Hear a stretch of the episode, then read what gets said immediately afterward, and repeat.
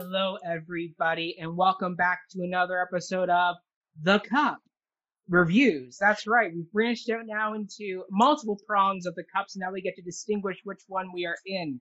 This one, we're in the reviews, and this week we're going to be talking about the 2015 production of Hamlet, directed by Antoni Cimolino, starring Jonathan Goad as the titular Prince of Denmark. Uh, joining me again this week uh, is our friend, actually, I can now say, General Assistant of Cup of Hemlock, as well as longtime friend of the company, Ms. Jill. Jill, welcome back for another episode. Hello, Mac. How are you? Very good. How are you? I'm wonderful. Thank you.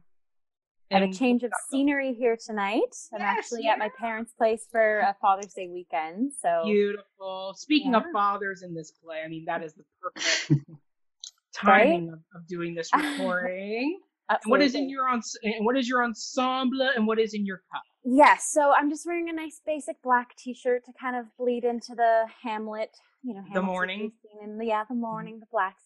Um, my earrings I'm gonna save for a little bit later. They kind of bleed Okay. into something else I'm gonna say. And so my cup today, because I'm at my parents' place, there's a bit more of a booze, an array of booze here. so I made a cocktail. It's called the Gravedigger. I actually found online. Now, usually it calls for hard apple cider, some sort of whiskey, and uh, ginger ale. But I had to Mhm. kind of improvise with what we have here. So I have Granny's Apple Pie Moonshine from a distillery out in Nova Scotia, Annapolis, Nova Scotia. And then I put a little bit of diet ginger ale in it. So it's a bit of a knockoff of the Gravedigger, but nevertheless. The Great. knockoff Gravedigger. I love Yes. that. I love that. Next on our panel this week, we have a new friend of the company. She joined us with our play reading group, and now we're bringing her on to join our theater reviews. A friend of Jill's, uh, Ms. Tanisha. Tanisha, hello. Oh, thank you so much for having me. Thank you for be joining us on uh, on our panels. You've been wonderful in our greetings, and then it's nice now to have you join us on another platform. You guys are so kind. Thank you. Thank you. So, what is in your cup today, and did you theme your ensemble for the play? Um, okay, so here is my cup. I have a collection of bear mugs. I'm drinking Love it. coffee to keep myself awake. um, and I'm wearing black to be moody with Hamlet and a cardigan to match uh, Polonius's cardigan. Yes. Love it. Well done. Well done. And then we have our lovely literary manager, resident dramaturg, Mr. Ryan Barakovich, welcoming him back once again for another episode. So thanks for having me back for another episode. Um, Yes, yes, yes. Between you and Jill, you've been the most frequent appearances throughout through, through, throughout this series. and you as host. Yes. Well, yes, of course, of course, of course. And Ryan, what is your cup and what is in it this week? Um, same old green coffee mug with orange pekoe tea. I think I've drinking that every appearance I've made so far. Love and it. I- my ensemble isn't interesting. I do have black shirts. I probably th- should have thought to wear one of those, but like, Mm. I don't know. it's a lot of work to think about what you're going to wear for I this. I don't know how you do it with Jill and Gotta Tanisha. spice it up. yeah. Perfect. And uh, this week, I've shaken it up with my cup in honor of Gertrude's goblet in the show. I have my own lovely goblet, and it is filled with a raspberry Crystal Light. We get a nice ruby red uh, filling. So there we go. So we get a nice wine and goblet. And my ensemble is themed as well. I've broken out my black for mourning, but I also brought in my multicolored Shakespeare tie in honor of the lighter tones that can be found within this play that Mhm. sometimes get overlooked. And we'll talk about that later down the line. But there we go. We're all here. We all have our drinks. So let's dive into this sucker. Because, yeah, this is a play that was uh, qu- uh, quite divisive. We're like going back and reading the reviews from people. There were some people who loved what what was done, some people who did not. So let's see where we kind of fall on the spectrum here. So Jill, why don't you kick us off? Uh, who was the best performed character of this particular production of Hamlet? Perfect. So I have a tie for that. Oh. Um, and my earrings, actually, this is beautiful, Mac. You let me go first because I can finish my ensemble.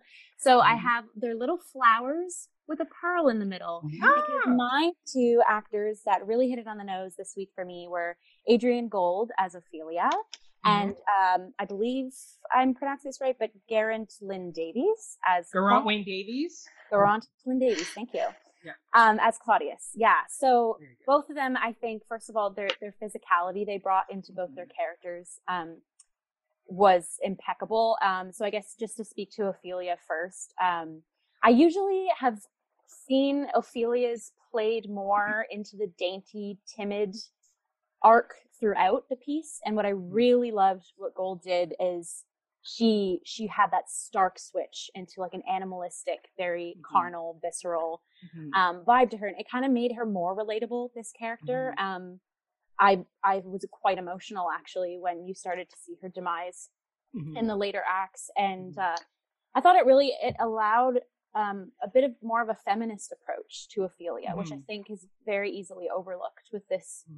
Um, ingenue character. So that to Mhm. me, and like I said, just as an actor, the throes that she kind of put herself Mhm. in, uh, that's that is some hard hard ass work. Sorry, It is. to- It is the only word that Yeah. can really come out for that. Um, and uh, yeah, and then just talking back to um, Geraint Davies, he was such an interesting Claudius for me because he was so touchy feely and creepy Mhm. and hissy, and I'd never seen a Claudius uh, be that physical. I've kind of only s- seen that he was kind of more standoffish and kind of just in the shadows, but I really liked how um, Davies like really every person that he interacted with, he had to touch or he had to lift.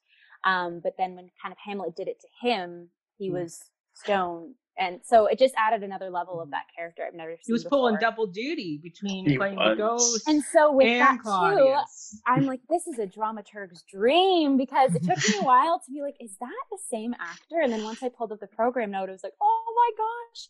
So again, that added so many levels too, because you're like, was King Hamlet and Claudius like, are they twins? Or like, is this sort of, is, is the ghost we're seeing, is it Hamlet sort of forgetting his father and like placating the next father figure like on top of this ghost? You know, Mm. like there was, there was little little things that uh, that stuck out for me there, Mhm. and then also just to kind of speak on because this obviously we're seeing this through a filmed lens. Mhm. Um, he Davies was another actor for me, similar to we had mentioned in the Coriolanus panel. Graham Abbey did a really good job of, hey, this is a stage production, but tonight we're filming it. He did a really good job of playing both filmic and theatrical acting, which Yes. um, not maybe some of our audience don't know, but they're both very different mediums. So I Mhm. thought Davies played that sort of hybrid role for us in this production. Mhm. He did a really good job of taking some of his moments more filmic for the Mhm. virtual audiences and Yeah. then resonating physically too. Mhm. So Adrienne Gould as Ophelia and Geraint Lynn Davies as Claudius. Yes, and we will see Geraint return as Falstaff down the road in our Merry Wives episode, and he is quite different from this Claudius. So you know he is wonderful. Tanisha, how about you? Who was Hmm. your stand-up performance of the of, of this recording? I had also had a toss up, and it's Mhm. interesting that you that you brought up Claudius because I was debating putting him in my top. Like I was debating because I was like, he was so surprising to me. I had also had never seen a Claudius that was that was like that, and um, yeah. So my standouts were Polonius and uh, Hamlet. Those two were just very like Great. it, yeah, and it was funny Mhm. because Hamlet. There's times where I actually like didn't like him, but then there's times he made me love him so much. So that that's why I thought I Mhm. had to put him up there because a character that can make you kind of like hate them and love them is Mhm. always interesting. It's, Yeah. um, Yeah. Sorry.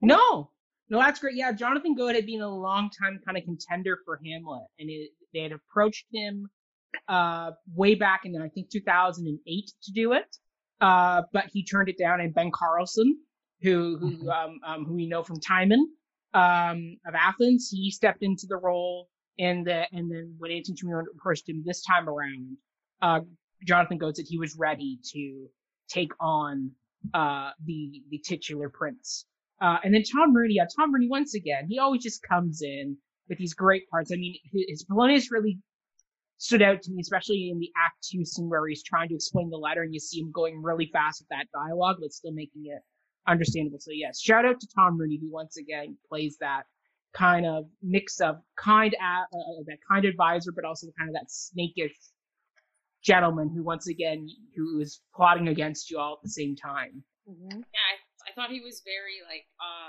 like authentic and like Mm-hmm. very like there's a lightness to it. Like uh Yeah. he kept a lot of humor in it, which Mhm. I loved.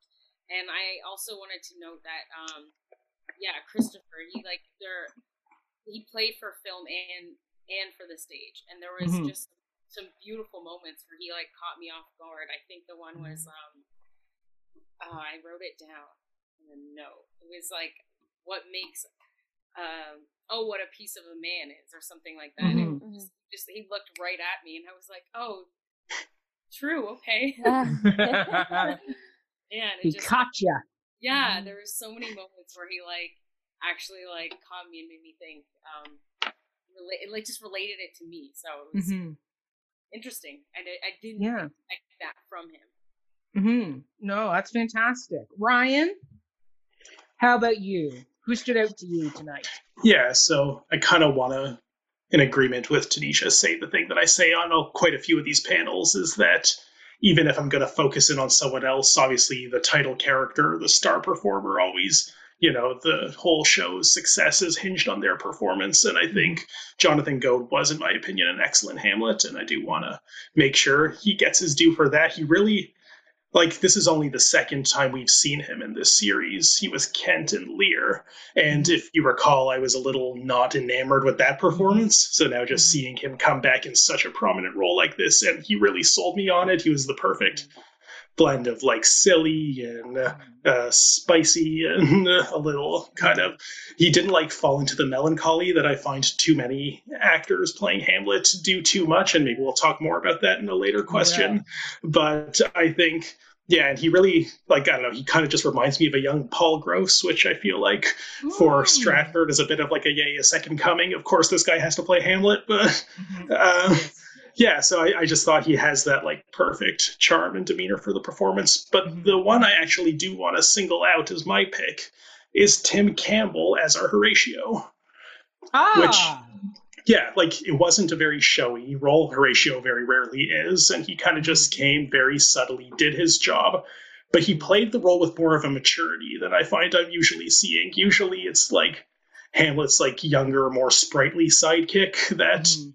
like and that's certainly an interpretation. He is the one who has to represent the future and tell the story. So there is a temptation to kind of like have and I also go to guess was playing more of an older Hamlet that we usually see anyway. So the fact that two of them being school fellows definitely seemed like within the same age group, and they both both brought that maturity a little bit. But yeah, Tim Campbell, if if I'm not mistaken, he was uh, Alcibiades and Timon earlier in this Yes. run. Yes, yeah, yeah, and that was another one. I remember that we were maybe a little less enthused about because Mhm. uh, and I think what I'm now praising him for as Horatio was part of what we were maybe critiquing previously is that he kind of just blended into the background there in what should have been a very prominent role. And here he did that perfectly, that he never stole the show, but was always filling out the scenes in such an important way. Mhm. So that's why Tim Campbell as Horatio gets my vote for standout performance. wonderful, And wonderful. just- I'm loving. Sorry, what a stark contrast too Mhm. between that and Yes. Alcibiades. Like, go Yeah. Campbell. Just Right? I didn't even realize. You know, you love that when you see recurring actors and you're like, oh Yeah. wait, yes, that's with them. Okay, Yeah. love it. Yeah. exactly. Um, I'm loving this, and we all have different people on our list. Mhm. Like for me, uh, I have Seana McKenna as Gertrude Mm, yes. as my Close one for me as well. because to be honest, I, like Seana McKenna and Lucy Peacock, they're, they're the two dames of Stratford. So whatever they do, you know they're going to do something special with the part. What I loved about her performance of Gertrude is that she didn't play her as one note. You got to see the slow descent of Gertrude throughout this play, where where bit by bit, as she's watching this world that she loves and knows collapse around her, she starts to crumble and crack as well. And the fact that a lot of times we don't get that with our Gertrudes, Gertrudes kind of stay stoic throughout the whole play, and then at the end it's like, oh, I'm poisoned. Darn it, I'm dead. Here it's like, oh, darn it, like darn it, Seana McKenna, you're gone. and I I loved, like, to bounce right off of that, that in her little like finale there, she was playing it almost like she was already drunk Yes. before Yes. that, which I've never seen that interpretation Yeah. before. That was certainly Mhm. interesting, and that's why she was so like quick to just keep drinking and not I listening love to her husband's warnings. Yeah, it was quite a choice, I must say. We It- might it get was into quite a- this again later, but just like that, Mhm. just the the idea of the alcoholism in the relationship. I thought the the church scene with Claudius and him sort of being under the influence of the bottle Yeah. too. Yeah. Um, it didn't kind of hit me till I was after the show, like uh meditating on on the piece as a whole, and I was like, oh my goodness, alcoholism. At least it was alluded to, played a role in the relationship. Polonius too had one moment where he was like offering, I think it was Ophelia, a glass, and when she refused, he poured it into his glass. So he had Yeah, yeah. a double there. Yeah, like there was an interesting undercurrent of alcoholism throughout this production that Absolutely. definitely paid off in that final scene there. Yes. Mhm. And I also will say that uh, Seana McKenna's facial expressions were Yep. so great because Gertrude doesn't like I forgot how little she actually has to say in the play. Like you think that she's going to be this one of these kind of grand dames of the stage where she's going to talk a lot, kind of how almost how, but yet you almost was almost like the Duchess of York and, and, and Richard the Third, where she's kind of just sprinkled throughout Mhm. the tale that we're watching. And but yet every time she was on stage, even her facial expressions showed exactly that Mhm. slow cracking of Gertrude, where Yeah, it was just She's a character so- that basically has to listen and have stuff sort of thrown at her, but doesn't Correct. really retaliate back. Yeah. exactly yeah like the whole time it was just all in like it was just all in her face and you could just see her slowly but surely almost dying in her eyes Mhm. as, as she's watching all these people kind of get picked off one by one whether it's Polonius or her husband even or or or, or uh, Hamlet getting sent away and then coming back and then and then um and then and then even especially that scene with her and Claudius sitting on the edge of her bed after um, Ophelia's come in and it's just the two of them on stage. It's one of these beautiful kind of marriage things where she's just holding Claudius and you can just see the, the, the last bits of her breaking away where she just can't, she, she's barely able to hold anything together anymore. It's beautiful. It's beautiful. Yeah, TJ, and you were going to add something. I, I, I, Oh no, I was Sure. just uh, commenting on the alcoholism. That was hysterical. mm, And she was like, "No, I don't want it." It was, yeah, oh, Yeah. Right? Yeah, yeah, it's very interesting. Good choice by Anthony Schimmel to have that alcohol kind of poison kind of spread throughout, where it's this continual bit that people are doing to keep going. It's great. Okay. Uh, next, we have uh, what was our favorite production or design element of this production? Tanisha, why don't you kick us off for this one? Um, I thought it was very interesting, like the dark, just everything black, the black Mhm. boxes, the Mm-hmm. The stairs. Like there was, it was very little actual like uh, setting and props, and I Mhm. thought that just it made it so more. It made it more raw. It was Mhm. just about like the the relationships. I thought that was such a great choice. I also really loved the simplicity of the ghost. I Yes. I loved it. It was just an actor with a light and like Mhm. the armor that. Like it was so it made the moment so interesting when the ghost was embracing Hamlet and then you could just see the metallic armor hand. Um and it just gave me ideas for other productions like oh, okay like a ghost can just be a light on stage with an actor. At first I didn't even realize I thought it might be just a uh, person like a backstage person holding they would have actual ghost do that. Just thought, what an interesting way. To Yeah. hmm No, that's great. Yeah, Ryan, what do you? What sayeth you? What is your favorite? See, it's interesting. introduction for this. So, Tanisha, I kind of agree with you that the set was a standout, but I feel like for different reasons, I would say, Mhm. because, uh, yeah, the set, I kind of thought there was like a lot going on with the set. Like, it wasn't, guess it was kind of like maybe not like a fixed set and more things brought in, but I think.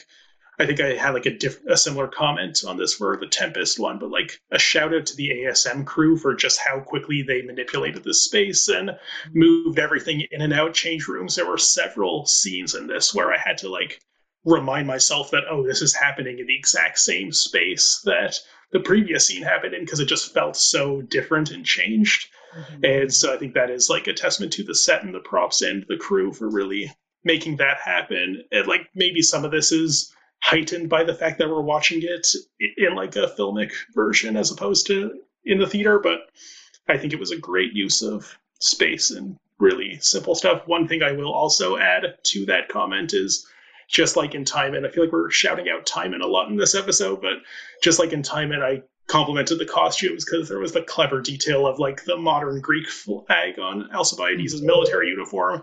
On Polonius's desk was a modern Danish flag, which and next to that was like believe the EU flag. So Mhm. even though this isn't set in like today, so to speak, they still have those echoes of it's this ain't medieval Denmark, which are always a nice touch. Yes, very true. Very true. I also will piggyback off Ryan because my, the set was also my shout out of the show. Having come from York, where we live off boxes to make our set, and just the way of configuring boxes. Yeah. It was so smart what they did. Like the fact that Antoni Cimolino started with the idea of the boxes being tombstones that then just morphed into all, into church pews in the chapel or being pushed together to make Gertrude's bed in her bedchamber.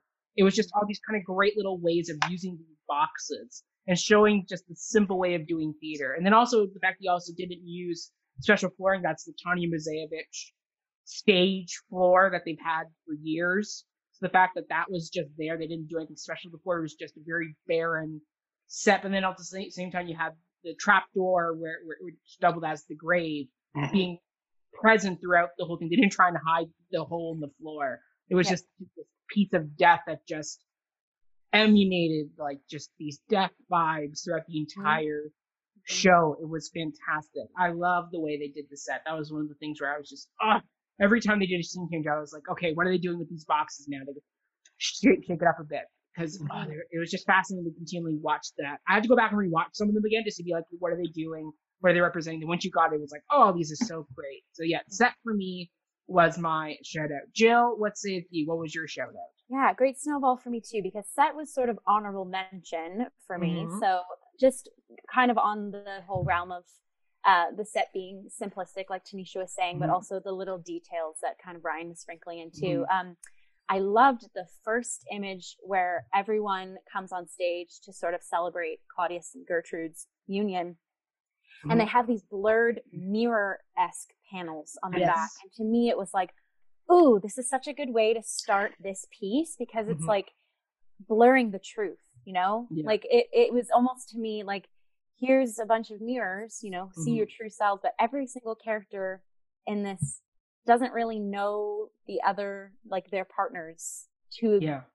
a fruit, like to, to a whole, right? There's Mhm. always something missing or a facade, right? So I just I really Mhm. liked the blurred panels was a really really accurate uh, introduction to the vibe of the piece. But kind of going back to what Tanisha set us off on, lights and the gobos for me uh, for this production took the crown um, for various different reasons. I loved the the use of light for the transitions, like Ryan was Mhm. saying, like hats off to that ASM crew, but Mhm. um, wonderful sort of splitting the stage in half and having it totally dark, but then like the lip sort of lit for for Horatio and Hamlet to have their conversation.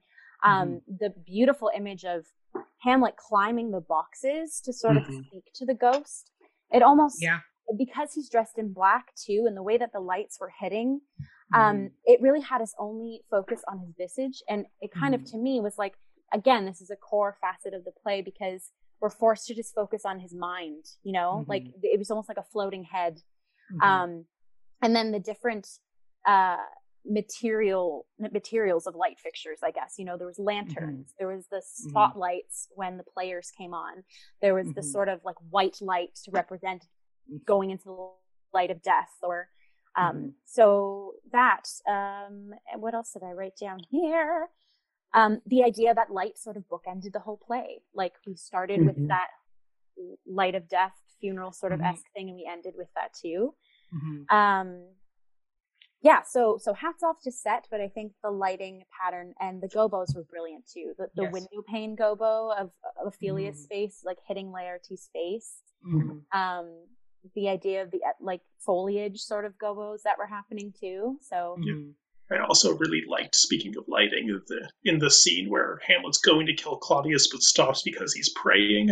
There's like this cross of light hanging Yes. above, which is just like Mhm. yeah, such a stark image in the otherwise very dark setted scene. Yes. Yeah. So so good. I Mhm. I couldn't agree more. Lighting, yeah, the, the, the lighting was just like with Mackers, where where the absence of light really did give this feeling too- to to the audience. now that you brought that up too, Mac, we talked Mhm. about in one of our panels how Hamlet is sometimes seen as Macker's light, uh, or, or Ma- Macker's the PG version, or yeah, the PG Right, version yes. of Macker's. Um, yes. But I really think the the light and and might I also mention the sound quality of this Mm-hmm. production too. I think upped the ante a little bit of making its reputation a little more grounded and not necessarily in the shadows of Mackers. yeah, So, um, for sure. mhm. All right. I'm going to kick us off with the next section, which is the weakest part of the production, because Ryan started to allude to my choice every ever so briefly, but mine was the costumes. Hmm. I like the costumes in this. I, I liked Anthony Chino's original concept, which was the, the idea of World War One and the fact that the world was changing in World War One. But then we went all over the place. Like, like we had Hamlet in a medieval tunic. We then had like Gerard Davis dressed very modern almost like American president look with just the tie and the suit and the pin. And then you also had men dressed in like World War II and World War One military costumes. Like it was just all over all over the place. There wasn't any sense of why this was so all over. Like there was, I didn't find there was any DDD. Like even See- with Coriolanus, where yes, it was modern, but we also had some other elements mixed in of some more ancient Roman style. There was still that you still could kind of make the connections of what Robert Lepage was trying to do with that kind of old meets new. Here just felt really jumbled. Like they had gone into the Stratford warehouse of costumes and just kind of picked out certain ones they liked and was like, I mean, the, the one standout was Gertrude's dresses. I did love Gertrude's beautiful ball gowny outfit she wore, but everything else I was like, I don't get it. And the fact that Hamlet didn't look princely throughout the entire play, basically, and I was like, darn it, like him at least dress the part of who you are. Well, Like, I don't know, Why are you Mac, always in like knit like knit sweaters and not like a proper suit? Like Laertes looks better than you. well, on. if I could chime in in, in defense Yes, of the costumes a little bit, which again Chime wasn't my first choice for what I wanted to highlight, but I do think it's maybe a little better than you're giving it credit for. Okay. Um, and I think so. The way I read the fact that it didn't seem like a consistent time period, and that, like you said, it sort of jumps around seeming, mm-hmm.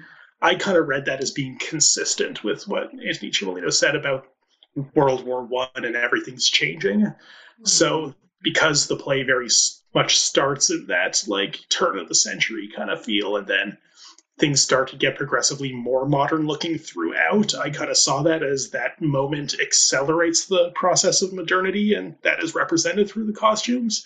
Maybe I'm grafting too much of my own head headcanon onto this, but that was kind of how I wanted to read that, and I thought that suited me just fine. Um, in terms of like the Hamlet's costumes in particular, like yeah, well, I, I don't remember like in what scene did he have a medieval tunic? I don't even remember that. He was mostly first wearing sweaters. Like, the very yeah, first scene, he has that sweater medieval tunic that almost looks like the Michelin Okay, yeah. with the rings all over it. right. And in fact, it also has a zipper going through. You can see the zipper in the middle. I was like, this isn't princely at all. Like, But Hamlet is an unusual kind of prince. He doesn't. He rejects these titles, and he like lives by his own way. Like Uh, you usually, I've seen quite a few versions of this where he wears like very ridiculous costumes to show his antic disposition, and I'm glad we didn't go in that direction. But the fact that. Laertes does look better than him and more princely than him, I think is an important part of the fact that Laertes is at his core a foil to Hamlet. He's the one that my father's been killed. I'm immediately going to go avenge him, as opposed to Hamlet's like, let me think about it for a bit. Like, so true. I don't see that as a big deal. That Hamlet was dressed not for the part of a prince, because in my mind he was dressed for the part of Hamlet. Fair enough. Fair enough. Hmm. Fair- I don't know. For me, the costumes it just bugged me watching it through it. I was like, I don't get where you're going with this ancient Antoni Cimolino. Like, I, I, like every other time, you've done a really good job mir- mirroring your sets and your costumes, making them all very cohesive. This time, it just felt off. And that was something reading, reading other reading like other reviews of, of, of 20, from 2015. There were a few other people, I think Golden Globe uh, uh, was another one that that that mentioned that as well. So there was a few people who were a little put off by the costumes. Uh, Mm-hmm. Jill, what sayeth you? What was your element? Yeah, so I don't have a particular element per se. I have, I guess, some moments and Okay. some Mhm. character work that I didn't sit super well with me. Perfect. So, um, fun fact: Hamlet is actually the only Shakespeare that I've ever acted acted in. Mhm. Um, Ah. yeah, my. What about year Portia and the Merchant of Venice Oh, on our yes. other show? Yes, yes. virtually I was Portia. Yes, but um, Yes. Yeah, my third year class, uh, the Theater and Drama Studies program I went to, it's the Sheridan College and University of Toronto hybrid program that Tanisha is currently in as well. Um, we did Hamlet for our third year classical project, and I had the opportunity to. A lot of us we we did um, split casting, Mhm. and we also jumbled up all the casts, so you would never really be playing with the same cast. It was a really cool um, concept, but had the Mhm. opportunity to play Rosencrantz and Gravedigger, so I- either or, um, with some sub characters that I would also come in, but Rosencrantz and Grave- Gravedigger were my main ones. Mhm. Um, so the reason why I'm mentioning this is um, a lot of the supporting characters for me in this uh, production fell flat a little bit, and maybe Mm. it's because of my experience with these sort of lesser in the spotlight characters, and because it was more of a school project, um, we were able to kind of delve more into those characters. But I just I, like for some examples, Rosencrantz and Guildenstern, and even I, I get Horatio, like the Mhm. the point you were making, Ryan. Like that does make sense to me, but I just kind of wanted more from the Mhm. supporting characters in this piece, and I don't think it was on the actors' onus per se. I think it was more of like a directorial thing. Mhm. Um, so I definitely think everyone still hit the mark in the positions they were in, but I, I just I, I know I've seen productions and I've I reading the play. There's definitely more color to be given to those characters, and I just Mhm. didn't that didn't happen for me. Um, and yeah, and I think that could add more fuel to the piece overall. And so sometimes when the energy was dipping a little, I think it was just because those characters weren't necessarily given the space to have the agency that they Mhm. could have. Um, and another, just a couple other things that I had an interesting um, relationship to when death happened in this play. I felt like there needed to be more of a shock factor or like a meditation from the characters that were on stage. And so the first sort of off feeling came to my attention when Polonius dies, because to Right. me, that's the moment where tangibly we're sort of getting the sense that possibly Hamlet is mad or is going mad, or there is there, there's something that has happened now that we can put a face to Mhm. a name that is sort of spirals him into his dem- demise, right? And so Mhm. I think just from um, Gertrude and even Hamlet himself, like when Polonius died, I needed there to be more of like a wave of Mhm. okay, like now we're Mhm. here. And I think a lot of this sort of came up for me again in the last duel scene as well, Mhm. because it just was like that even on the page and on stage, that that scene is very clippy. It's like this person dies, this person dies, this like I get it happens Yeah. fast. But there there needed to be more of a like an ambiance of of whoa. Like, you know? Yes. um because that that's scary when when there's murder literally especially with polonius i was like wouldn't you be super scared that someone literally just stabbed someone behind you Yeah. um so yeah so just i needed more and I, i've said this a lot in previous panels too just sometimes more of a beat or or a, a realization of something actually bad happening and it's never Mhm. it's not just talked about anymore there's action placed behind it right so yeah. Mhm. I I agree with that. I absolutely agree with that, especially during the last scene. That that last Mhm. scene, it all happens so fast. I actually had to rewind that moment to be like, do we take any minute to acknowledge that like, oh, Gertrude died, Laertes died, all these important figures of the play had now all of a sudden just fallen over. But it all happened so so quickly. And you're right. I I think there should be a little bit more of a moment to Mhm. let like, like have that realization for those characters of what happened. especially because there's so many sorry just there's so many other raw Yeah. moments in the play Mhm. that that happen that allow us to kind of sit with the thoughts Yes. of hamlet or Yeah. sit with the sadness and sorrow Mhm. of ophelia um Yeah. yeah Yeah. tanisha Yeah, for me, it's so interesting because we're gonna go back to costumes because they just threw me off. I was like, Mhm. who's Hamlet? Oh, and then I see seeing the sitting arrangement. I was like, Mhm. oh well, that must be Hamlet just because of where he's sitting. And then and then they showed it was him, and I was like, okay, interesting Mhm. choice. Like I get the all black, I love the all Yeah. black, but I was just like, you, there could have been like just a little bit something more. Like he didn't Mm-hmm. have to look princely at all. I totally love that there he's looked more like a prince. I I like that. That was interesting. They're just I don't know. It was very weird to me. And then uh, I don't know Ophelia's clothing. I was just it was so like boring. Like honestly, all of it was just like I get I get where he's Mhm. going with the World War Two, like World War One, sorry, in modernity. Um, but I was just so bored. and like Gertrude was the only one where I was like, okay, nice costume, like yeah. and like the suits can be just like I don't know, like I'm not saying that all suits are boring. They're just Mm-hmm. I've seen productions where it, it just looks way better. I don't know. One thing that Mhm. also threw me off were the trench coats of the guards in the first scene. Yeah. I I, li- I kind of liked that vibe, but then as I was watching the scene further, I was like, this is a bit chunky for me. I- or it was like- Well, that- exactly. Well, detective yeah. esque, but you're holding a giant gun as opposed to like a handgun. I don't know. It And then there was a sword. I was like, no, I'm so. I was like, what is this? See, that's exactly it. I, I, I, I did. I don't feel there was any real DDD done on this. I, I just went into the costume warehouse and went, "All right, let's just have some fun, everybody. We're I, I, I, I, I, we're the first production of the season, so let's so we get our pick of what we want for costumes. It was just Here we go.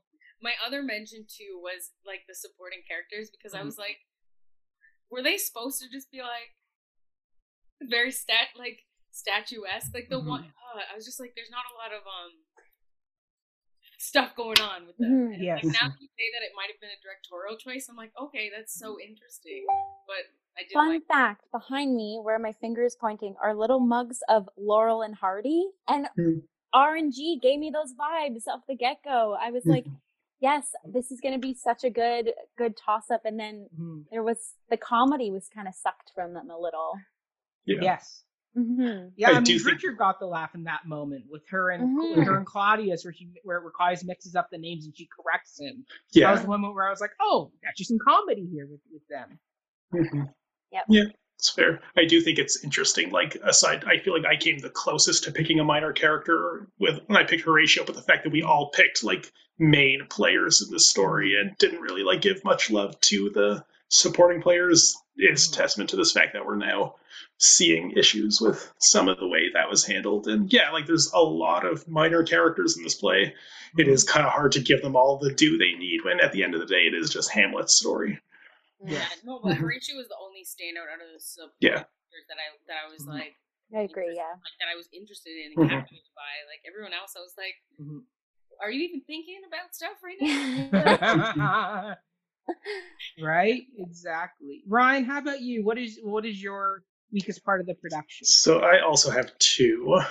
Okay. Um, I'm going to start with what I think is the more controversial one, because Tanisha, you already pointed it out as something you like, and Mac, you substantiated it. Mhm. Tom Rooney. Um, I usually love him. This is the first, and I think it's just relative to my expectations. I was a little disappointed. So, Mhm. but this is one of my least less favorite Poloniuses I've seen. I must say, and the one thing, and Jill and I were talking about this a little bit before we started filming this, but like this is something that he did very frequently and as always i was following along in my text while watching so i could very clearly see that it wasn't actually what it seemed like but he kept stumbling in this way that was very clearly deliberate and part of the character but they were like pregnant enough pauses that it always felt to me like oh no is he actually forgetting his line? It didn't like come across as like that smooth sort of polished like i am the doddering fool who's like you know porky pig struggling to find his words. Like it very much felt like he the actor was ghosting in front of us. And that really like i had a hard time kind of and like he did it from beginning until he died midway through the show. And yeah it really i found it wasn't his best. And like my favorite performance of his that we've seen so far was Holofernes last week in Love's Labor's Lost. And what I loved so much about that was how on the ball, doing the tongue twisters, doing like little flourishes and like verbal acrobatics around it. So then to see this right after that, it's like, I know you can do everything with these words. It's almost a shame that you're playing dumb in this way. I get that it's part of the character of Polonius, but it didn't really do it for me. It's interesting too because he would have played that role at the end of this season because Love Love's Labor's Lost and Hamlet were in the same one, and Love's Labor's was kind of in that final. So that was his redemption. if anything, I mean, there is to, to sort of um, take a little bit of of the the stress off of him. There was a Mhm. very stark contrast Yeah. in his styles that he brought to both pieces. But I I do agree with Ryan a little bit too. Uh, there was moments of like, oh, is he like we know mm-hmm. a good Tom Rooney, like even if he is stumbling, he will pick himself up. But I was Yeah. like, oh, is it? And then after the first couple scenes, like, oh no no no, that's just the character choice he's I- doing. yeah, but it was kind of like it happened too often in too many of those moments. And he had like a lot of great comedy in it. I did like as I mentioned, I like the moment where he poured like the glasses off her. He had that very tender moment with Ophelia while she's playing her violin, and like there was good stuff in the performance, but overall, again, probably just relative to my expectations, seeing him do so many good things prior to this, I felt it fell a little short. The other one is again one that I think was again maybe just a lack of untapped potential, I guess, sort of, is the music in this production oh. because so as many of us probably know and if even if you didn't look at the credits they did this thing uh, a little feature on it on the stratford youtube channel. So Steven Page of the Barenaked Ladies fame was the composer for this production and they said in that little featurette that this was his sixth production with stratford. And yeah and i felt like when you bring on a bit of like of a celebrity in one of these like production roles you kind of expect there to be something showy and more like exciting. And to me the music kind of just was there. There were very few moments where i really felt like it was poignant and actually amplified anything. And it was kind of just very subdued in the background which otherwise that might have not bugged me so much. But when you do have like a top billed celebrity in that spot i wonder if there's more he could have done. I know in that same featurette that I mentioned, uh, Antoni Cimolino said that they first worked together and Steven Page first came to Stratford for uh, it was a production of As You Like It. That was like the summer of love, and that was Yes. so I understand why you would want a pop or rock musician to really Mhm. get behind that. So I felt like there was nothing in this production that warranted having that type of excitement. Then, like to his um, credit, yeah. Which featurette are you talking? Which part are you talking about, Ryan? If you don't mind. it was I yeah. I Do you have it remember what here. it was called, Nick? Yeah, uh, it's one. It's it, it, it- it's one. uh, They call it like behind the concepts. Basically, Okay. like once it like, uh, like once a week, it's the um the uh, literary manager of Stratford with Andy Cimolino or, or or the production director, and they talk about something like like like, like when they did Tempest, they brought in the set designer. In this one, they brought in the music composer. So you're you're saying he had he was sort of the, the man behind the magic of Ophelia's uh, violin Correct. Tom Rooney singing. He Uh, wrote well- the music for that moment. Right. Yeah, okay. and like that was a nice moment, as I just said, and like it's something you said last week, Jill, about how like who in the cast is able to do a backflip. Okay, we have a backflip in the show, so I'm sure Adrienne Gould is like, I can play violin. Can we use this? And they integrated that, and that was a nice moment. But overall, the music, which I believe Steven Page composed all of it, really just Yes, none of it stuck with me. So I think I agree with you. is there, yeah. worth dinging in this way. Mhm, mhm. Mhm. Yes. Uh, I will also say something to piggyback off Ryan and Tom Rooney is Hmm. I wasn't a fan of Polonius being a priest. Yeah, that was an interesting choice. That that that I was that that just irked me the minute I saw it. I was like, Polonius isn't a priest. He's a like I, I, I basically he is a suit and tie advisor to the president. He he he is a John Bolton. He is a mm-hmm. kind of chief of staff for, for Claudius. He's not a priest figure. And the mm-hmm. fact they had him in this kind of priestly clothes, I was like, Polonius never came across as a priest, and the fact he is one was just the whole time I was like, I don't like this interpretation of this role this way. Change it, change it, change it. See, if I had to guess, I would say that interpretation came from Ophelia's line when she has her first scene with Laertes, where she Mm. says, uh, as some ungracious pastors do, in terms of like giving advice that they don't heed, and then Polonius Mm. comes on in his cassock and starts giving his "To thine own self be true" speech. So I think that was really riffing off of that, but that feels like just a one like one trick banjo there that doesn't need to be permeated through the entire production. Yes. Very true. Very true. Okay. Awesome. All right. Ryan, as our resident TA, as always, you're going to kick this for us, which is Do you think this production hit the mark and is it worth the watching? I would say yes. And uh, I think, and I'm noticing this a lot more as we keep watching more of these shows in the series. And this is another one that Antoni Cimolino directed. And I think all the ones that he's directed have very much just, yeah, they do the trick just fine. There is usually nothing like very flashy or a big creative concept to them.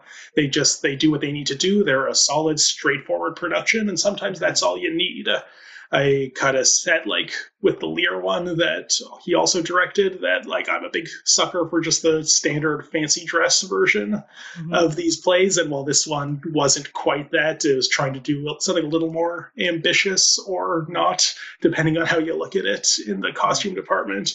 I do think at its core it still had that we are not trying to outsmart the play. We have the respect for it, and we don't feel the need to do something special with it because it is already special. Mhm. So, and yeah, I think eh, once again, Goad's performance was very strong, and Hamlet will only be good if Hamlet is good. So, uh, yeah, I would definitely recommend this show, and I think it is a solid one that I would definitely show students as like an introduction to the play. Very good. Okay. Uh, Jill, what say you? Yeah, so wonderful little piggyback off of that. I also agree. Yes, yes, yes. This has hit the mark. Um, a lot of the similar points that Ryan was making um, for students who are studying it, especially in high school. I think, especially this production in particular. Now, now saying it out loud, Hamlet would have come before Love's Labor's Lost in the actual season, but because we have a virtual opportunity to see these pieces and Love's Labor's Lost came 1st Mhm. um, this sort of would have been the sister production, Hamlet and Love's Labor's Lost. So a lot of the same The cast, cast. members would have Yes. been in both.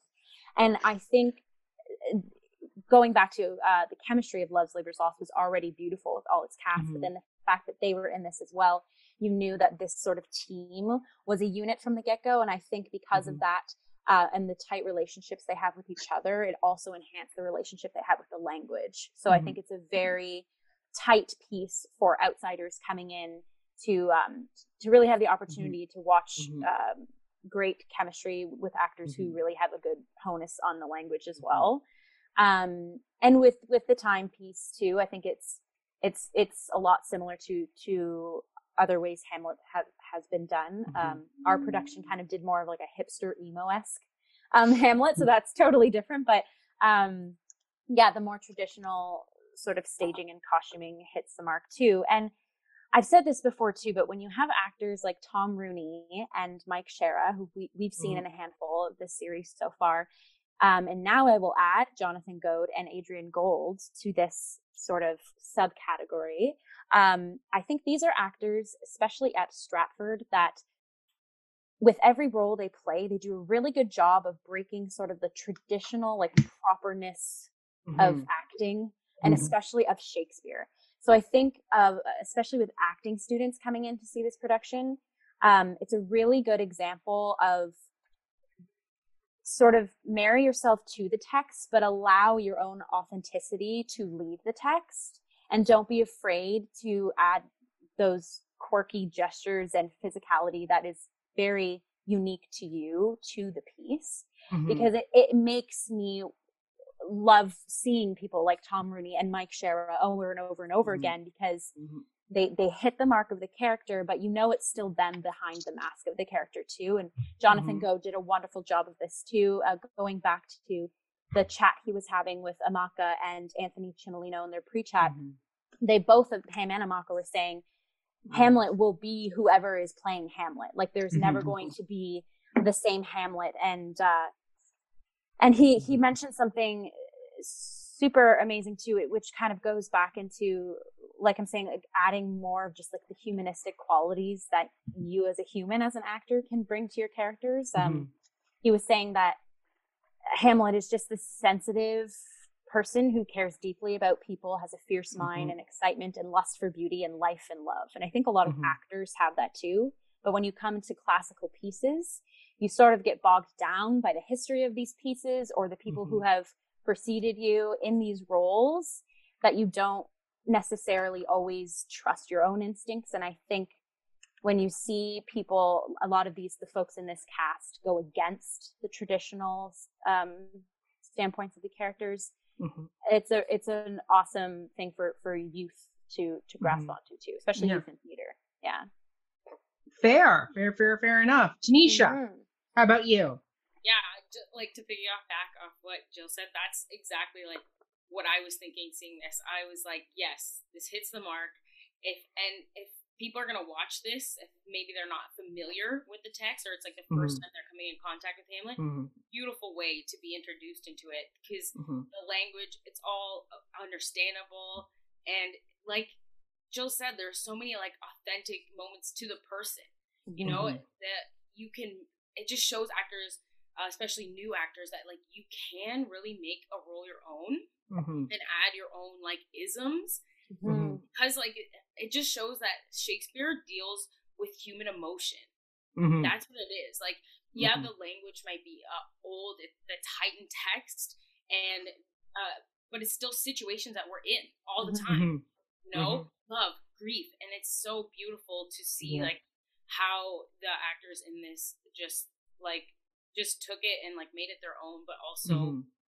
kept it authentic to like i don't know the just like the heightened emotion that is Mhm. there. Yep. and um i had another point but i totally just lost it but yeah Okay. just- it was so good uh to Mhm. you know it's a good introduction to show people Mhm. and i thought it's definitely good for like theater students Mhm. so Mhm. you're not like just afraid of the text. I feel like classical is what makes people think like, oh, I have to, like Jill said, like be a certain way, Mhm. like a traditional way. But there, Mhm. there is no traditional way. Like you are you, and then you're just playing this character. So as an actor, Mhm. I thought it was a great production.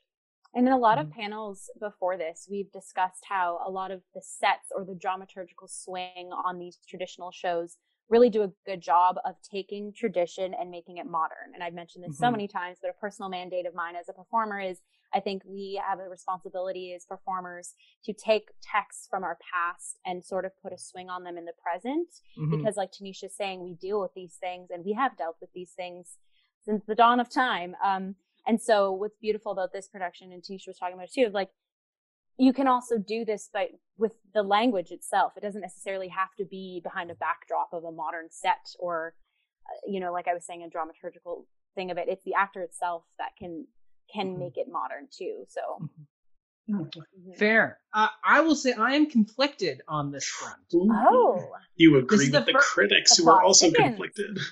I, I'm conflicted. Like, part of me goes for performance wise. Like, if I was te- like, if, I, if I was doing something with actors, I would definitely want to show them this because I think there's a lot of great performances we can look at. Whether once again it's Seana McKenna, Jonathan Goad, uh, Geraint Wyn Davies, uh, all these kind of great individual moments and performance pieces of the show. But then overall, because of the way the, the costumes and certain elements uh, uh, of production just didn't quite cohere together. I don't know if this is the right stage to show production to show the entire um production as like a hey, this is a Hamlet. Like be honest, I'm still a big fan of Kenneth Branagh's Hamlet. I, of I still course you think are. Why am I not I- surprised? I'm, I still think that would be one I would definitely want to show first. Like I remember before going to Stratford in 2008, my dad and I watched a few different Hamlets. Like we watched the Kenneth Branagh, Mel Gibson. There, we got our hands on the Laurence Olivier one too, and like there's a few different performances I've watched in it, and and I think for production wise, I don't know if this would be the one I would want to show as like a full on production class. Like here, let's watch a performance. If, but if I was hmm. teaching an acting class, I would go absolutely let's show because once again, this is the performance that showed the really kind of inner like inner madness of each character.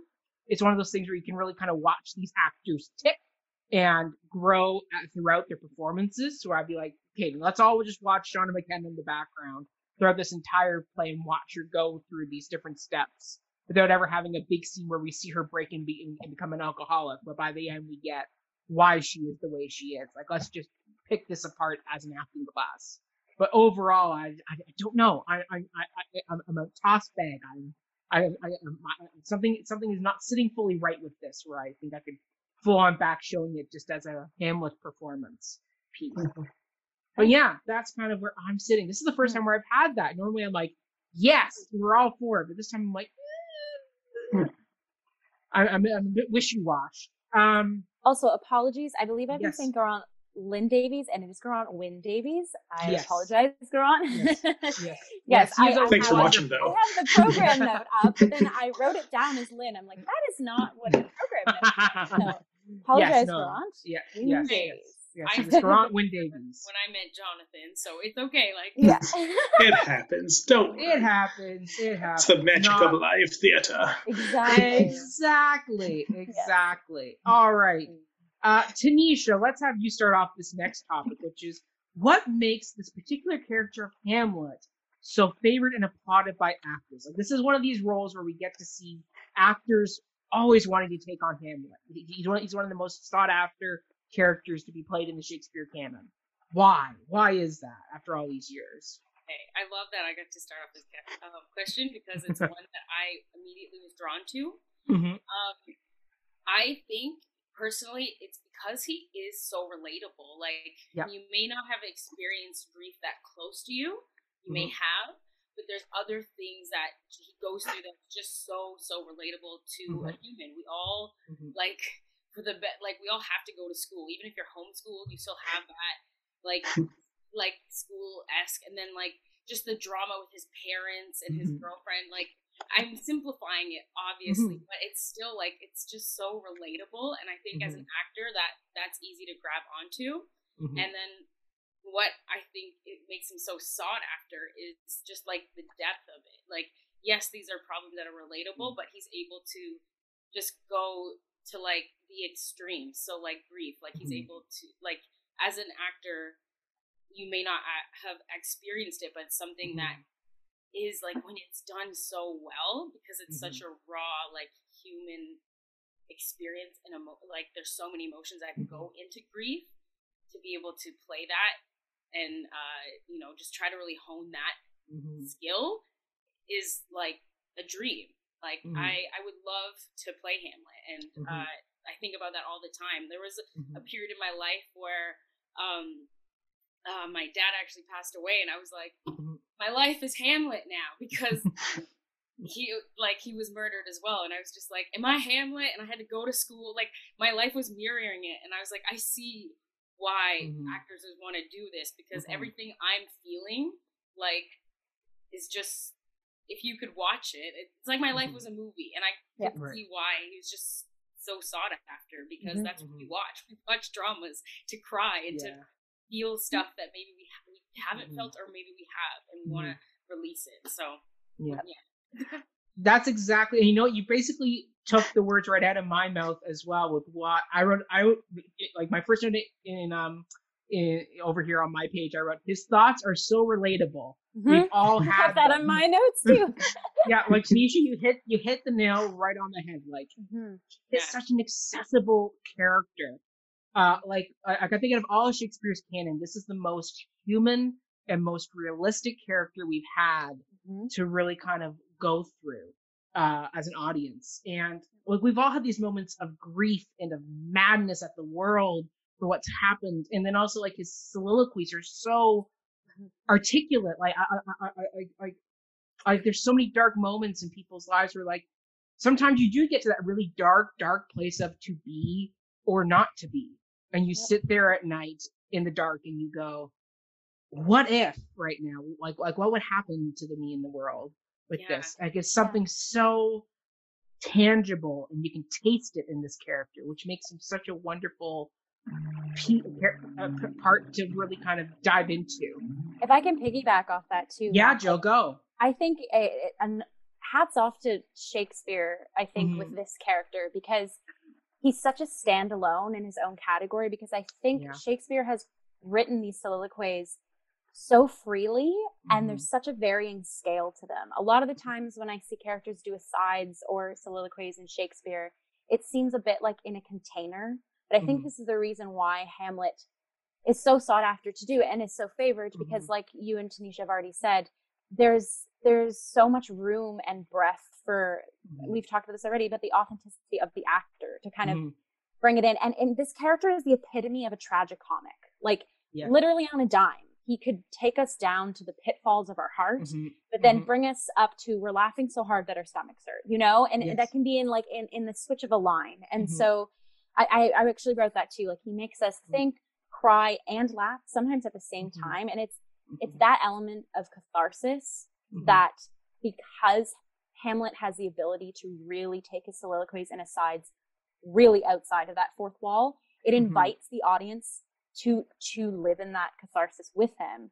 Mm-hmm. And yeah, like you guys said, I wrote down he's the most relatable too because similar to uh, just in comparison to other works we've already seen in this series, like there's no sorcery behind Hamlet. Like similar Mhm. with Macker's or with the Tempest, right? When it's when Mhm. it's like there's the idea of magic or the the idea of witchcraft that's sort of the catalyst to this madness or or Mm. the devising factor of Mhm. of you know taking what is the real world what is in the real world like Mhm. this whole story is real you know Right. and and uh him as the titular character he's the he's our narrator right whether we like Mhm. it or not so i think that's something that the audience can really really get behind there's there's no masks in this i mean Yeah. within the characters themselves yes a lot of people are devious and uh, Mhm.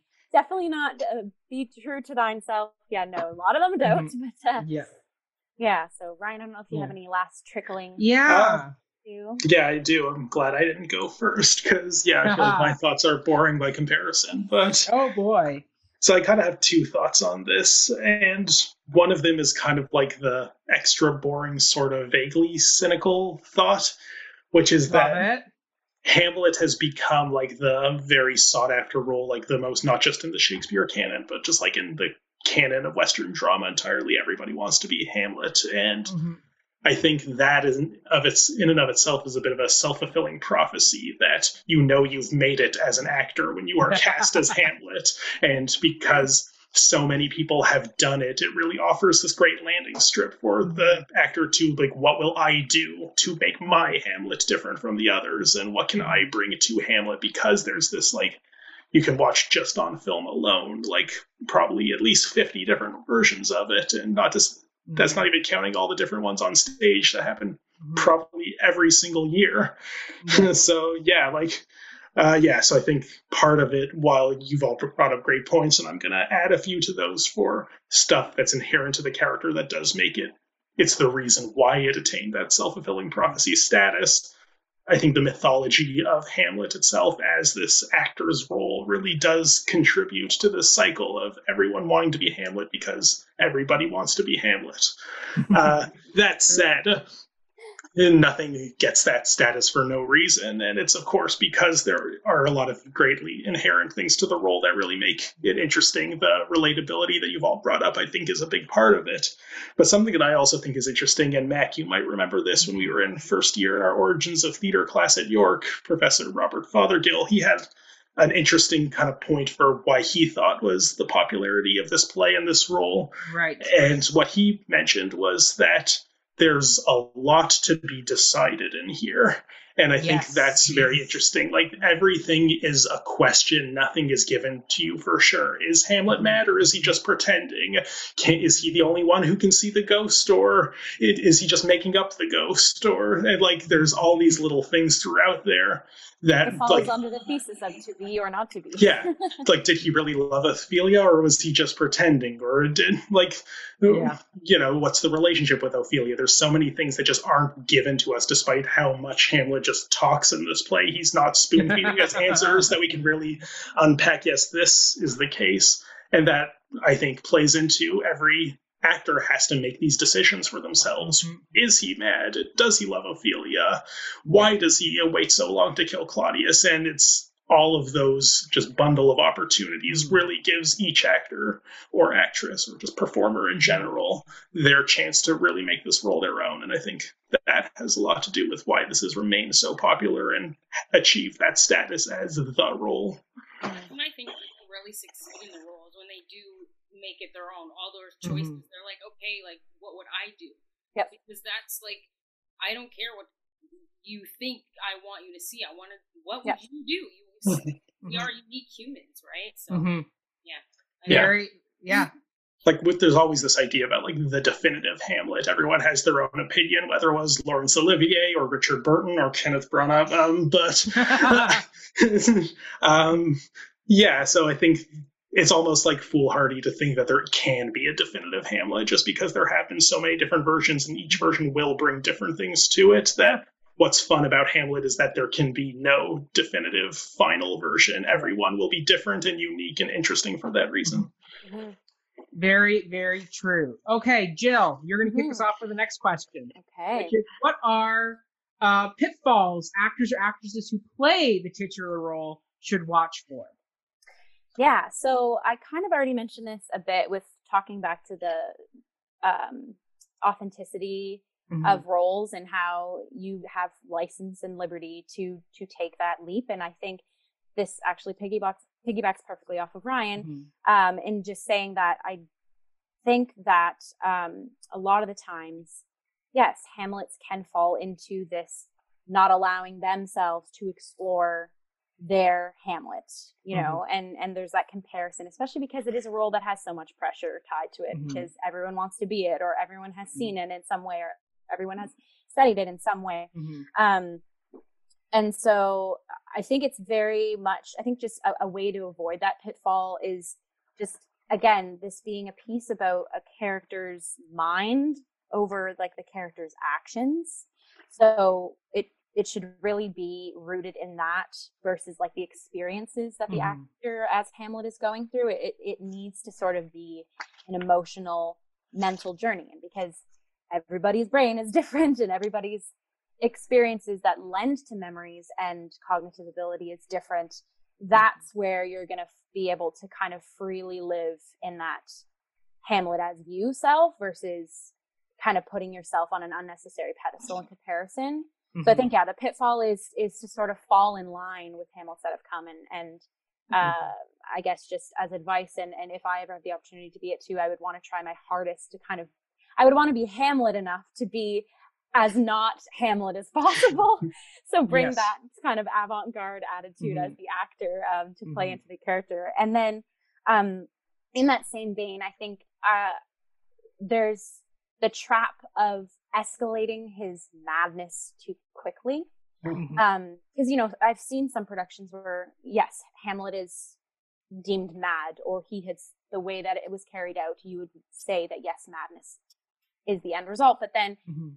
talking back to the pre-chat like amaka was saying and even jonathan goad was saying this too how jonathan actually said my hamlet i thought is like the sanest person that was on that stage um Mhm. and so the fact that there can be varying degrees of what said madness is, I think both Amaka and Jonathan Mhm. were talking about how um, their Hamlets were more rooted in like the trauma and how everyone Mhm. experiences trauma. It's just everyone experiences trauma in their own different ways. And so that can be classified as madness per se. But Mhm. um, so again, I think it just, it'll go with your particular Hamlet journey of just not being afraid to add the ebbs and flows of said madness or you know explosion of emotion but bringing it back down and i think jonathan goad did a really wonderful job of switching his sort of dealing with grief you know like Mhm. putting on that comedic facade and then also breaking down sobbing on stage um, and Mhm. i i cannot wait to see amaka's interpretation as well when when that production goes up too but Mhm.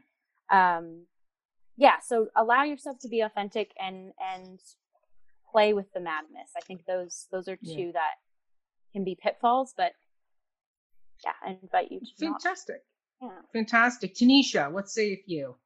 Um, I think one of the like, I agree with Jill. Like one of the big pitfalls is like trying to be like what people are expecting of Hamlet. Like that's Mhm. so silly. you like your job as an actor is to bring you to the character because we haven't Mhm. seen that. That's what's fresh. And yeah, so just Mhm. keeping your authenticity there. Also, um, yeah, I, I, one of the biggest things that I like irks me is when people like think that like the madness is like is mania or like Mhm. that translates into just being like a maniac. Mhm. Like there's, I I feel like there is different interpretations that you could have because we're talking like how many years ago did Shakespeare write this? Like what was considered madness then could just be Mhm. like mental health issues that somebody's dealing Yes. with, like Depression. Traumatic Mhm. stress stresses are from Mhm. having your father been murdered. Like that's Yes. a thing, Mhm. coupled with yeah grief and depression. Like and so like playing the mod like not the modernity of like just like what we know now the actual like madness is actually like just a bunch of different stuff that we go through as humans like emotionally and like mentally um so yeah like not just just being like this i don't know like this frantic person or another big one is like when they're just like super sad the entire time like the it's so melancholic like there's moments of that of course but like there's Mhm. just like us as humans we're just Mhm. this variety so like playing Yeah. that that's where you want to go you don't want to fall into the Mhm. pitfall of just one emotion um that's the the real thing for me Yeah. I can piggyback off that because I have I have similar notes to Tanisha's. Once again, Tanisha, you and I are on very similar wavelengths here today. Uh, but my first note is me is, is is not playing Hamlet as either just sad and mad. Mhm. Like the, like the thing with Hamlet is is especially like going back and reread the play. I pulled the Ryan this week where I actually read the work, and there's a lot of comedy in this, especially with the character of Hamlet between his asides and and, and just little looks you can give as an actor, and even Amaka. Like she was talking about how Ham, one of Hamlet's first lines right out of the gate is a pun, so he's Yes. very witty and he's funny. But yet a lot of times people miss that where they just go, oh, he's depressed, he's upset, ergo no comedy. We're gonna go as bleak and as sad as we can get, but it's like, no, Hamlet is someone who's struggling with this sadness and madness of the world. And he's trying to move forward, and yet he's being anchored down by this ghost and these feelings he's having. Yeah. And there's, there's a lot more complexity. And I also love how Jonathan Goad brought up the vulnerability of Hamlet. Like there's difference between sadness and vulnerability. Mhm. And the fact that Jonathan Goad goes in that uh, bedroom scene with Gertrude, where he goes, all he wanted as as a character was to grieve with his mother and lay and lay his head on her lap, and just have that moment of sadness together, and just have that vulnerability of being a young boy again, going, I've lost my dad, like, Yeah. like God, like God damn, like I, I, like I've lost my parental guide fi- figure of this story, and I, and I, I don't, and I, I, I feel like a child again. I don't have that sounding board that I that I had when I was growing up. And there's something with that where like Jonathan Goad talked about that. And I was like, yes, that's something Yeah. that we miss a lot of the time with Hamlet. Is that mm-hmm. he's i- i- is, is that when is that he's often played by older male actors who are in their 30s. But I'm like, no, Hamlet should be someone in his mid 20s, like I, I, like someone young who is still coming through the world, who is not yet ready to take on the mantle of being king. Ergo, mm-hmm. why Claudius ends up being the king, not just because he marries Gertrude, but because back in the day, if you, if you weren't deemed ready to be king, then you would become. Then you have somebody take over that position for the time being. In fact, he, in fact, he is somebody who's in school, like Laertes. Like, they're, like he's younger, he's still working through this, and he's lost this figure. So, ergo, yeah, I think I think those are the biggest things. Not playing the madness and sadness, finding the, vul- the vulnerability, and finding the humor. I think those are the big things that they need to be done as Hamlet that actors need to watch for. And if you just play it as sad and mad, you're going to lose a lot of the the colors that Hamlet can paint with. Especially Honestly. because Fortinbras makes a point of saying at the end, Yes. like he will go down in honor. Like you know, he Mhm. is lifted in this production. He was literally lifted up, Yeah, and he's the last image we see, sort of as like this fallen Christ image. yeah, and yeah and and so that's fun that's it, it's just because that character makes a point of saying Mhm. that it's very true mac like when you see productions where it is sort of one note Mhm. it almost doesn't give the the juice that that line needs yes, when our Fortinbras in this production said that, I was like, yes, like he will go Mhm. down remembered. Um, it sort of is a beautiful like capping of this Mhm. colorful, tragic, comedic character Mhm. that just Mhm. falls so fastly before our eyes, you know? Yeah, exactly. Ryan, as a director yourself, what Well- would you advise actors on? Yeah, so like I was gonna start by saying that I myself am not an actor, so maybe take what I say as a grain of salt. And I don't direct all that often either, so definitely not an expert. I, I did also have a note about the more so refrain from being too melancholic, but I agree with you both that like definitely the same with the avoid being too mad or over the top in what madness looks like. But one thing that I would also kind of like to highlight, and maybe there have been little like echoes of this in several of your points also, is that these lines are so well known, and I think there's no to be or not to be. That whole monologue is like the epitome of that in like all of Western literature. And what's really interesting about that speech that people I think have a tendency to forget, at least until they're watching a production of Hamlet or reading it, and is that that monologue kind of comes out of nowhere. It's not like prompted by anything anyone says. I think there's the obvious iconography of him holding the skull and saying that, but those are two completely different scenes. And the fact that we've conflated those two in this like popular iconography just shows that we expect him to be holding Yorick's skull and thinking, "Who should I just kill myself?" Is that? But that's not what happens. But it's like in this perfect little moment in the middle of the play where he's about to come on to talk to Ophelia, and he just this is what's on his mind. Mhm. And the second any actor starts saying the first like sentence of it, which is, you know, the whole monologue is iconic, but it's really that first two lines of it is what everybody knows. I think the big pitfall that I've seen happen to many Hamlets is that you play that less so that it's Hamlet in that moment with his thoughts, and more so this is my to be or not to be, which it is. Every actor will have their to be or not to be moment, and you do need to make that speech your own. But I think the popularity of that and the iconicness of it can really pull you out of the immersion of the scene and the performance. And what I think makes that scene most interesting is when I really feel like, yes, this is the natural thing for Hamlet to say in that moment, and not, yes, you are an actor who nailed that speech. Mm-hmm. So mm-hmm. that, yeah, take it for what it's worth, but that's my pitfall that I would like to see less Yeah. actors getting caught up in just the weight of this is my moment and mm-hmm. just let themselves be Hamlet for a bit. Yes, and Bridget talked about that too, where um, she said like how, especially at Stratford, where people have seen these productions so many times now, where as an actor you have to be almost ahead of them and can't sit with that to be or not to be because. As Richard points out, the audience is there's a lot of audiences that are times that are mouthing the words along with you, and they're going to be whispering that line ahead of you. And the last thing you want is to be playing catch up with the with the a- with the audience member whispering the whole speech in the corner Mhm. on stage. Um, so yeah, no, absolutely. Like definitely, like don't sit in the weight of those lines. Just let the lines be what they are, because because because you won't be the last Hamlet, and you're not the first Hamlet. You are you, you, you're one of the many wonderful Hamlets that will grace a stage. So just Mm. let yourself be Hamlet. Perfect, Ryan. Well said. That actually is a very good note as a director. You definitely should give to your actor. Um, okay. Last but not least, we have the last question of the night, which is, uh, with this being the most produced play in, in the Western world, would you say, Ryan? Like, I would say most likely yes. I haven't run the stats, but if that's what you ask. But it's very popular, yes. yes, it is. So, with that being said, what can still be discovered or staged differently with this play? Because a lot of times, like popular plays, after a while, it's like, okay, well, we've seen the Russian Revolution version of Hamlet now how many times? We've seen the medieval Hamlet done so many times. We've seen the modern Hamlet done this this many times. So what is left for us to discover and do with this work? Tanisha, what do you say?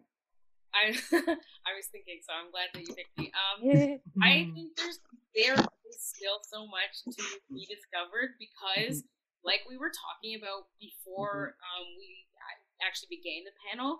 They're like just starting to be now like, oh, here's a female Hamlet for you. Oh, here's a person of color playing Hamlet for you. And I think about this all the time. Like, what if Hamlet uh, was like in based in like Chicago, like Chiraq, where people's Mhm. dads are murdered all the time, Yeah. and like this this is like this is real life. I think that's why Mhm. Hamlet we talked about is so relatable is because like oh this like actually happens. Um, Mhm. maybe not the whole like king prince bit, but like the politics of it still and the the uh, human relationships of it. So what I Mhm. think can still be discovered is just ways to make it relatable to different groups of people. And yeah, that Mhm. me like alienate other groups. Like if you made it all like like if you staged Hamlet like like I said like in a ghetto or just in Mhm. a all person of color kind of cast or something. Yeah. And like maybe it might be weird for some like white people watching, but at the same time it's like you're gonna learn so much. Like Mhm. just knowing that this can actually fit into just different cultures and different Yep. just different Mhm. ways of being done. Mhm. Also, I feel like there's so many old Hamlets, like so many old white dudes. I'm, I'm sorry. Younger people can feel things and express them too. As a person Yes. who felt like my life was Hamlet, I was like, I would love to play this and actually like Mhm. show what I'm feeling because it's so Mhm. real. Yeah. And I feel like other people feel that too. So just to see like younger Hamlets, more people of color, so Mhm. that's why I'm so excited for Stratford's like upcoming production of it, right? Yeah. Yeah. That's that's what I Mhm. think. Yeah. Agreed. Wonderful. Ryan, what sayeth you? Well, yeah, I think that's an excellent answer right there. Much better than anything I was going to say. But I Mhm. think the framing of this question to me feels like a bit of a trap. Because to say, like, what can still be done, none of us can presume to know, like, the thousands and thousands and millions of Hamlet productions there are. That, to say that, oh, I have an idea that hasn't been done, maybe it has, because there's just been so many of them. Mhm. Uh, like the fact that this one we just watched was the ninth time it's been done at Stratford alone, and the one that was going to be this year is the tenth. so like that's just that's so many Hamlets. Like how could you even like begin to think that like oh yeah I bet there's never been a very tall Hamlet or I don't know just like to come up with something glib but uh but i think yeah there's definitely still interesting things something that i'd like to see more of and uh, there certainly have been these already is just different plays or stories that take the building blocks of hamlet but do something else with it entirely like one of my favorite plays is rosencrantz and guildenstern are dead by tom stoppard Yes. which is such a wonderful reimagining of the hamlet story from the perspective of these two goofy side characters also like beckett's endgame is like another good example that has been popularly interpreted as this is what's going on inside hamlet's skull during the entire duration of the perform yeah like the whole plot of it uh, the lion king i kind of sigh a bit when people evo- invoke this because there aren't that many similarities to Hamlet, but it very clearly is the inspiration. Like I, my favorite scene in The Lion King is the one where Simba and Nala's brother wrestle in her grave, and he sends Timon and Pumbaa to their deaths in England. Like, there obviously it's not a one to one comparison, but like there certainly is that. And then Lion King one and a half, of course, is Rosencrantz and Guildenstern are dead, showing is. what they've been up to the whole time. Yeah, I also saw this pretty interesting play. It was at the Undercurrents Festival in Ottawa, in, I believe, 2007. Uh, it was by a playwright named Curtis Go. It was called The Assassination of King Hamlet I. And it was a prequel play about Hamlet's father, like navigating court politics, fighting Fortinbras and the Norwegian army, his conniving brother conspiring against him. And that was a really cool play. I haven't seen this yet, but last year uh, Daisy Ridley was in this Ophelia movie. I don't know if any of you saw that. That sounds like an interesting idea. So, like, while yes, there certainly are more things to do with mm-hmm. just productions of Hamlet, I'm always mm-hmm. curious to see what else we can do with Hamlet. Mm-hmm. And that might be how I choose to answer this question for now. Yeah. Mainly just because I, don't have ideas of my own for what to do with an exciting new production. I do, but I'm keeping that to myself. Oh, um, Smart to But- protect that intellectual property. I am. I am. But I will piggyback off you, Ryan, because I wrote very similar notes where I go, because this is being produced over the Western world, it's very likely that you've had a similar concept done somewhere else. Mhm. But what I think is what's neat to discover is even if you are both, like, like say Tanisha and I are both directors, and Taylor and I both decide to do Chicago, inner city, Hamlet. Yours will be very different, I'm sure. Uh, exactly. Like, like direct, directorially, you'll be very different in, in your interpretations of that text. I think Mhm. that's where, as a director and actor, you can kind of go in those places where where each production, you know, there may be a, a similar concept, it would still be a different way of going about it. But at the same time, I think this has now become more of a play for audiences to discover themselves Mhm. and, and discover and, and, and, kind of discover that inner working of Shakespeare, where this kind of play has kind of graduated beyond just being a play by Shakespeare. It's now become this piece that is this universal piece of of, of um, humanity Hmm. that and that audiences get to come to every few years and discover. That's why I love reading it in grade 12 in high school, was because it was the perfect time when when you're just coming of age, you're about to move off into the world, you're about to be like Yeah. Laertes going off to school. You're like, I, I, I, I, I about to die on self. Be true speech is so powerful when you're leaving to go to university or college for the first time. It's Yeah. that it's, it's that it's that wider world play is going to open you up to saying, "Hey, the world knows how you're feeling. We're, we've all gone through this mm-hmm. communal experience together." Mhm. And I think that's why this play is still something to be discovered for audiences more than actors and directors now. Because actors and directors, we've all kind of come across these same concepts a few times before. But as an Mhm. audience, you may never have read Hamlet before, but the first time you come to it and you see this production, Jonathan Goad is now your inaugural Hamlet. And it will always be your inaugural It's the same time of going to see a musical for the first time. And and, and- and whoever is your Alexander Hamilton, your Jean Valjean, your Phantom of the Opera, your Christine Daae, that first one you see will always be that Mhm. special person and inform the way you interpret that piece going forward. So I think that's where that I think that's what Hamlet gives us. It gives us this beautiful venue to experience actors and directors' concepts, but as an audience, it gives you that chance to yeah. meet this great piece of work that needs to be done because people need to see it because it's a very human piece. Yeah. Jill, wrap us up Yeah. on that. Yeah, Matthew, you're- wove greatly into my second point, which was yeah, like every just like every Hamlet Mhm. will be astronomically different. Every director or approach to this piece will be Mhm. different too. So I really do think like you know, if a collection of towns were given a specific time period and a Mhm. specific era and a specific cast uh, and a specific representation of humanity too, it, every piece is still going to be very very different, and because it yeah like you said this piece provides so much access to to the Mhm. actors and the audience um and as we mentioned before like i'm super stoked for this uh upcoming hamlet uh production at stratford because definitely yeah bipoc representation of course because this is such a piece that speaks to all of humanity in some shape or Mhm. form we definitely need to see more of of humanity reflected in the piece itself Mhm. um, so yeah, like I would love to see an all black cast of this. I think that would be like so great and such a different experience for me and for every audience member sitting sitting in the audience. Um, regardless of generation too. Like there's definitely just kind of going back to the whole alcohol alcoholism in this particular production. It was a lot of the Mhm. older generational characters that were using that as a vice, where you Mhm. never really saw that in Ophelia and Hamlet. And I think it's subtle, but that speaks that is another layer or a facet of this piece that can be toyed with too. And um, the idea of using vices or the idea of of pushing against society. I Mhm. think there's so many ways that that can be reflected in this piece, and those layers are going to be fortified even more by by extending this opportunity to all all people. Um, Mhm.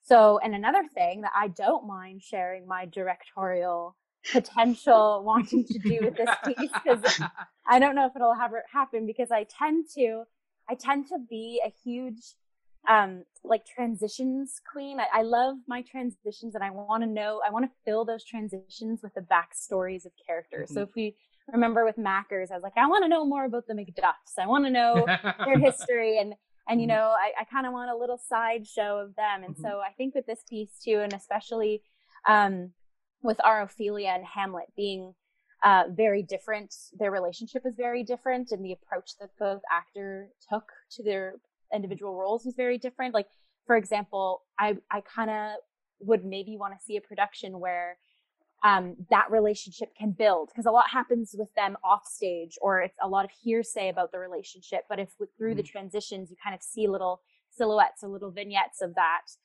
Um, and and maybe even Laertes' journey too right? Like he hears about the Mhm. death of his father he hears about the death of his sister. Like where is he? You know where did he comes in in such an anger?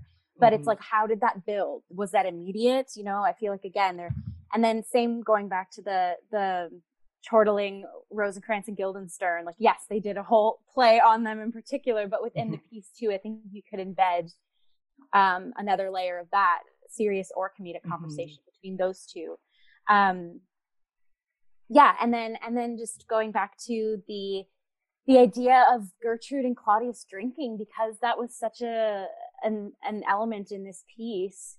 Um, we see them sort of because even I don't even think Claudius was as far into the drink as Gertrude was at the end of the play, at least in my opinion. But then in the scene where he has his own monologue, he is quite drunk too. So I want to know, Mhm. like, are you guys drinking alone? Are you drinking together? Do you guys trigger each other's drinking habits? Like this again was all dialogue or, or Mhm. character work that was off the stage. Um, Mhm. and so, yeah, I guess if I if I were to do this production, it would, it would be cool to unveil even more sort of of Mhm. the psyches of these characters, and maybe that can be can be put into transition work or whatever when staging this piece. But Mhm. yeah, that's like my production side. So of, if anybody Love it. watching this steals that idea, thank Jill in the credits or in yeah, the program. yeah, There yeah, you or, go. or you know, hire me on as as a dramaturg or or an assistant director to kind of dot your i's and cross your t's. I'm Love available. Love it, love it, love it. And that's it for this yeah. uh, version of Hamlet, where our little little breakdown. Thank you all for joining us. Tanisha, welcome to the fold.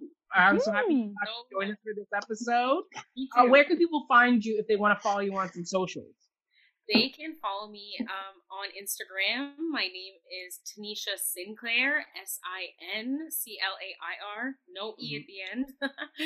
um, and uh, same same name on Facebook if you want to follow me. I'm there too. Great, wonderful, Ms. Jill. Yes, so as per usual, my artist Instagram is at Jillian with a J dot Robinson nine six. Mhm. Um, yeah, you'll find me there. I'm also into musicals and uh, yeah, just doing fun, quirky Mhm. stuff on the side too. So you get to see all my colors on there. Love it, love it. Ryan, give us your regular message. I'm not on most social medias, and the only one I'm on, I don't want friend requests from strangers, so uh, just send all that love to Cup of Hemlock. Uh, we have some exciting stuff coming up. We have more of the one on one artist interviews episodes of the Cup. By this time, I believe you've already seen one of them with Dandelion Theater.